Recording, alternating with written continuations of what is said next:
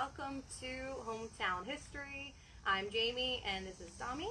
Uh, we are two local historians who got together and decided we just wanted to talk about some cool local history events.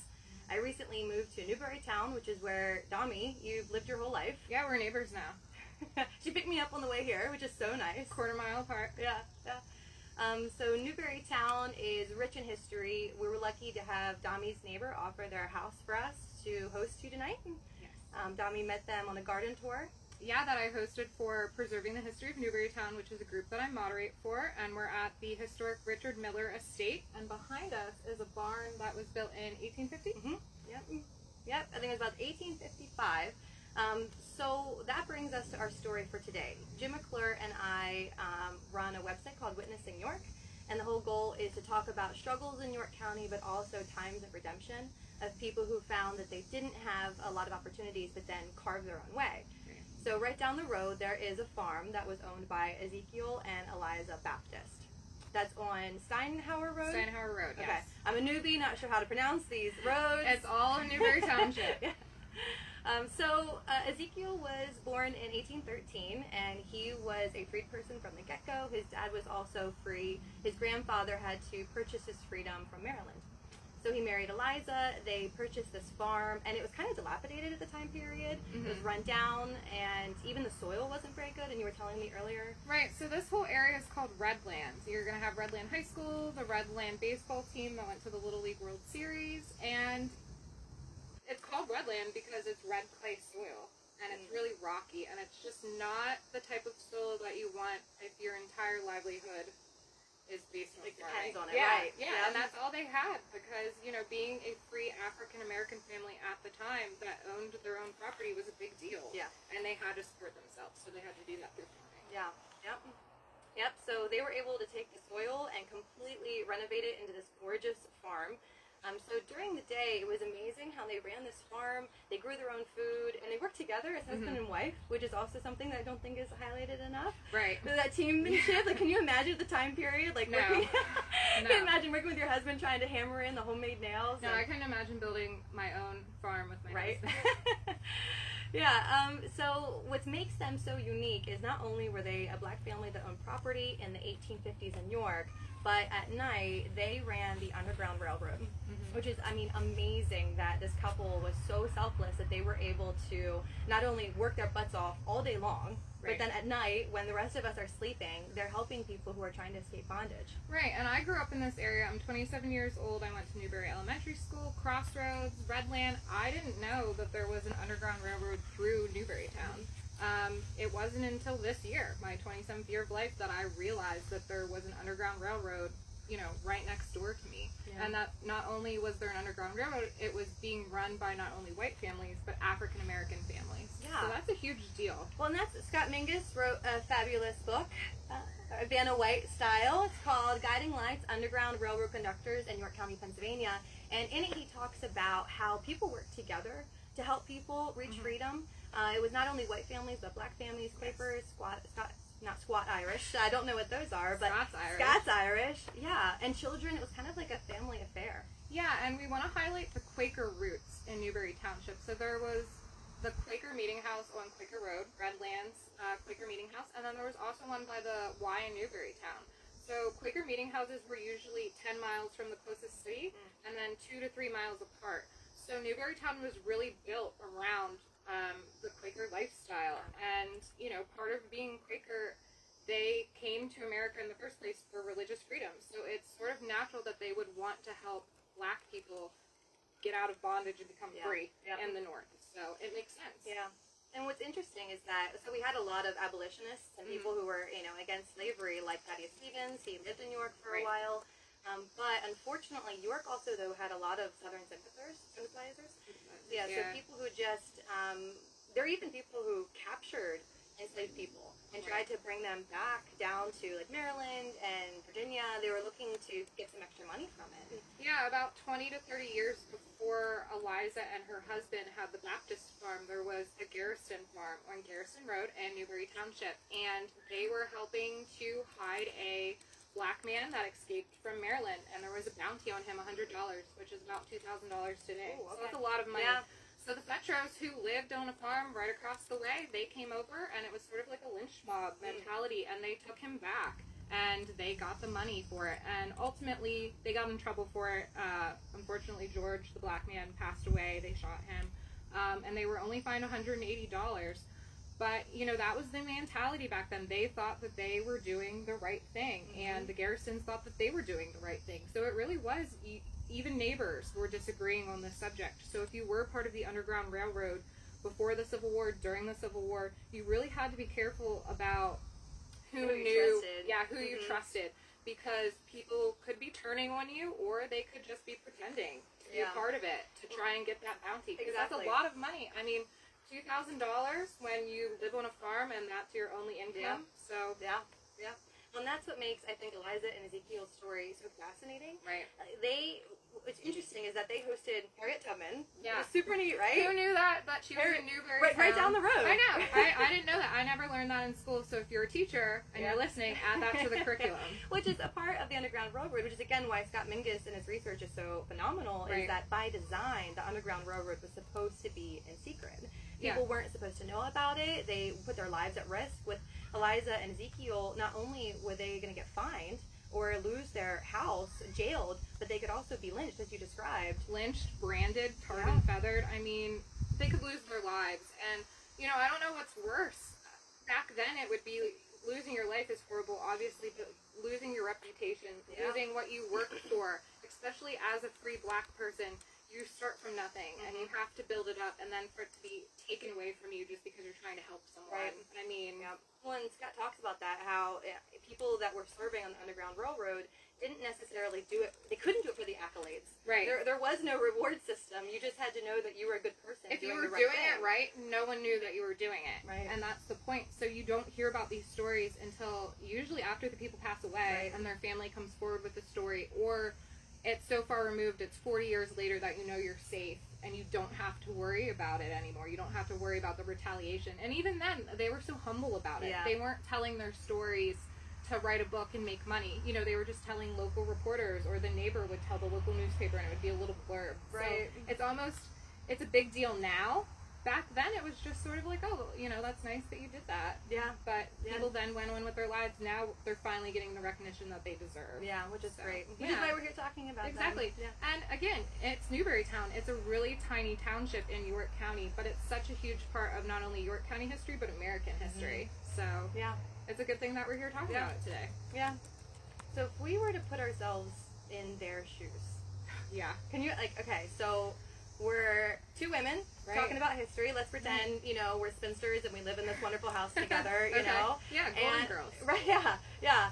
And uh, it's so much easier to look back in history and say, oh, I definitely would have been a part of the Underground Railroad. Exactly, And yeah. of course, like, I would have liked to say that, but Mhm. thinking critically, the the Baptists put their lives on the line, Right. put their property on the line. Mhm. I mean, everything was up to risk. So, okay, let's say someone was walking across the field here. Right. Their clothes were ragged and torn. They had pale faces. They looked shaken and tired. There's, I mean, we have a couple of different options, right? Right. I might not ask too many questions because I feel like the less you know, the better Yeah. sometimes. I don't want to implicate myself necessarily. Mhm. Um, but I, I'd like to think that maybe I'd give them, you know, like a place to spend the night. Mhm. Maybe the next day ask them to move on. Say I am part of the Underground Railroad and I do trust the next person in line. Mhm. Um, that might make me feel better. You know, I don't know how well connected Eliza and Ezekiel were. Um, and honestly, we'll never really know um, how well they knew the next conductor Right. on the railroad just because it was so secretive.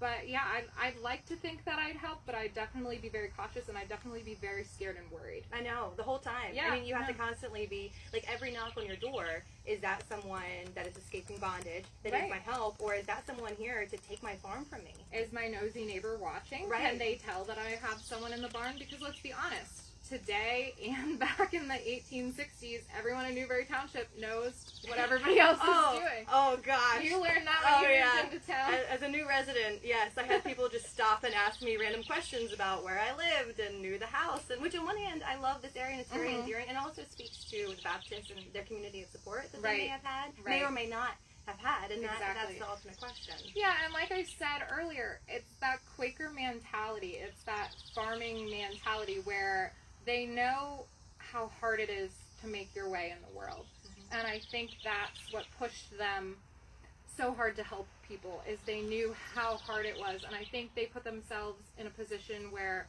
we could lose it all, but it's worth it Right. to help someone get it all. Yeah, Because I mean, they can relate. Yeah, sure. I mean, they were what one, two generations removed Yeah. from being in bondage themselves, and they were very lucky at the time period to be free. yeah, Um, so you know, and the Mason-Dixon line is not that far away, so they weren't that far away from being slaves. right. Well, I mean, even in York County in um, the 1780s, we had over 400 people that were enslaved, e- Right. despite the gradual um, abolition act that Pennsylvania passed. But the Right. law, it was this compromise. It was a law that said if you were born into slavery, unfortunately, you were a slave the rest of your life. But if you, own, let's say you were a slave owner, if you enslaved a woman who then gave birth to a child, that child, after 18 years of work, could be granted their, their freedom. Now, Okay. of course, they found ways Yeah. around it, right? Like they would take black women and they would send them down south where they would have babies and then bring them back up, and then they were slaves then for the rest of their lives. Right. Yeah. Always finding those loopholes,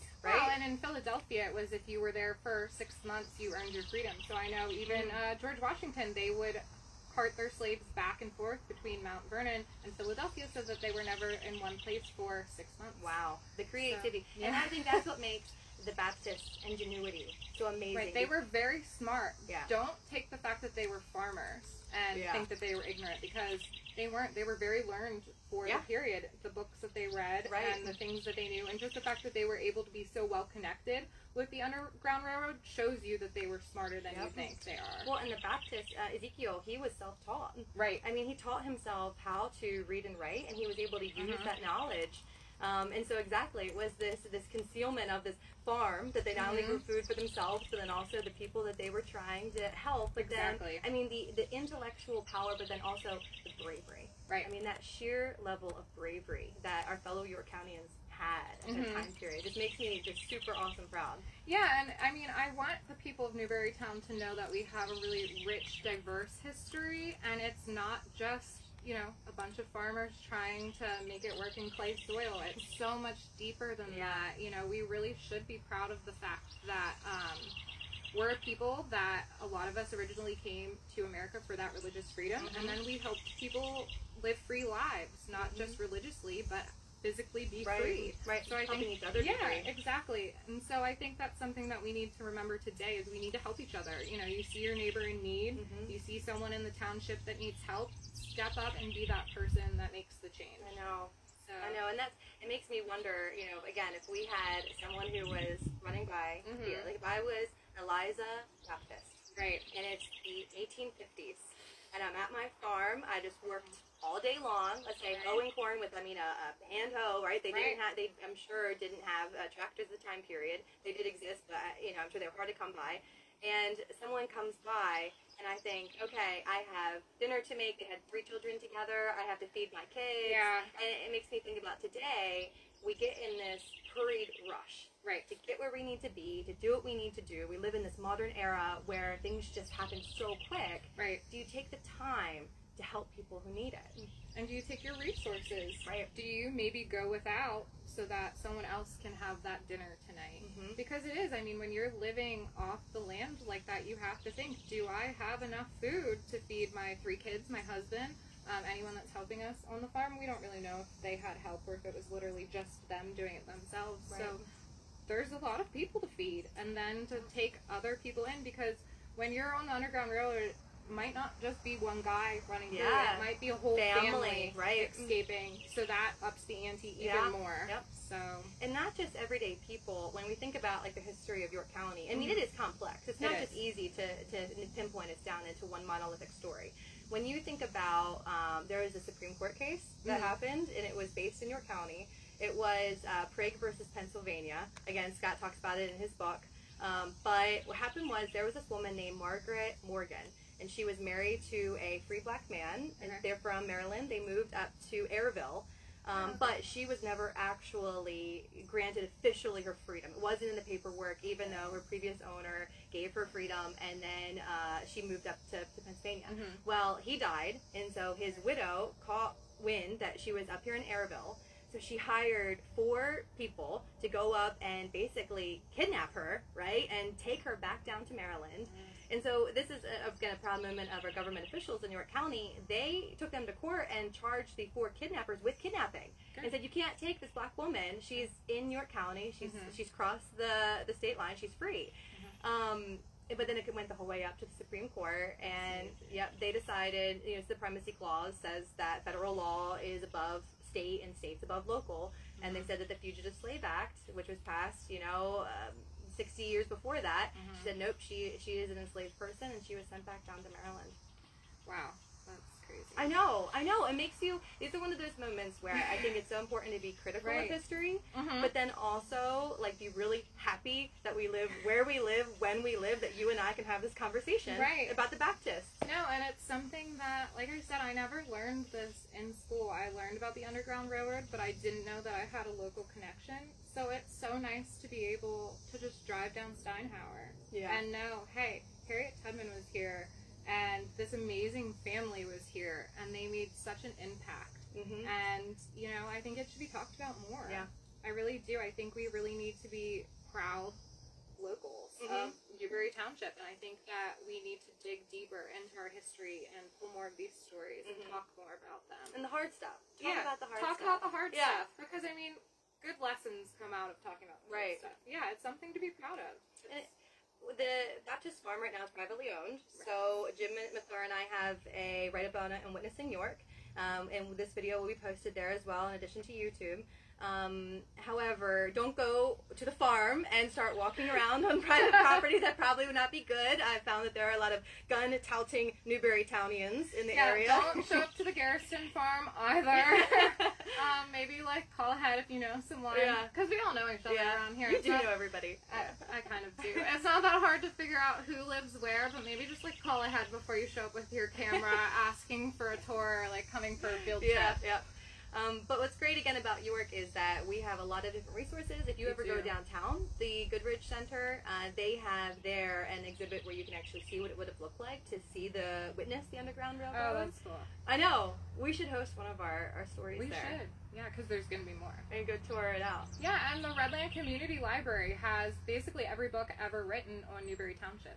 Not that there's that many, but, but they have them. So shout out to Karen Hostetter at the Redland Community Yeah. Library. I don't know. I see another book uh, author in our future here. Thank you. Go get my cookbook.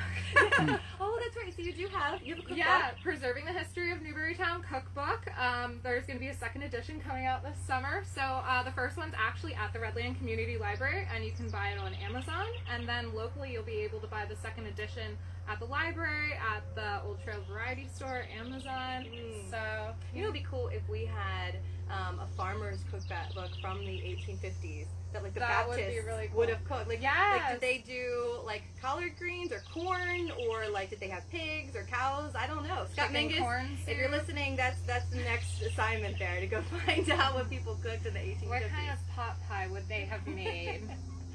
Yeah, my family's Pennsylvania Dutch, and it is uh, sweet potatoes and homemade dumplings. Um, yeah, very Pennsylvania Dutch. Sounds good. Yeah. Okay. Well, um, thank you so much for joining us. Yeah. Yeah. We had fun. I hope you did too. Yeah. This will be available on Witnessing York, uh, Preserving the History of Newberrytown's Facebook page, and also on YouTube. Retro York Yep. Facebook page. Yep. Um, Domi and I are considering this a summer series where we're going to get together a couple more times. I'm a teacher, um, so I work at um, Milton Hershey School. I'm a social studies teacher there, and so I have the glorious summers off to do amazing history projects like this. And Domi, you work from home now? Yeah, I do. I'm a librarian for the Third Circuit Court of Appeals in Harrisburg, but because of the pandemic, I've been working from home for over a year now. so Which is uh, why you have, right? I have so much to time to uh, do all the fun things for Newberrytown history and preserving the history of Newberrytown. So yeah, we hope you enjoy these, and we'll be back for more. Thanks. Thank you.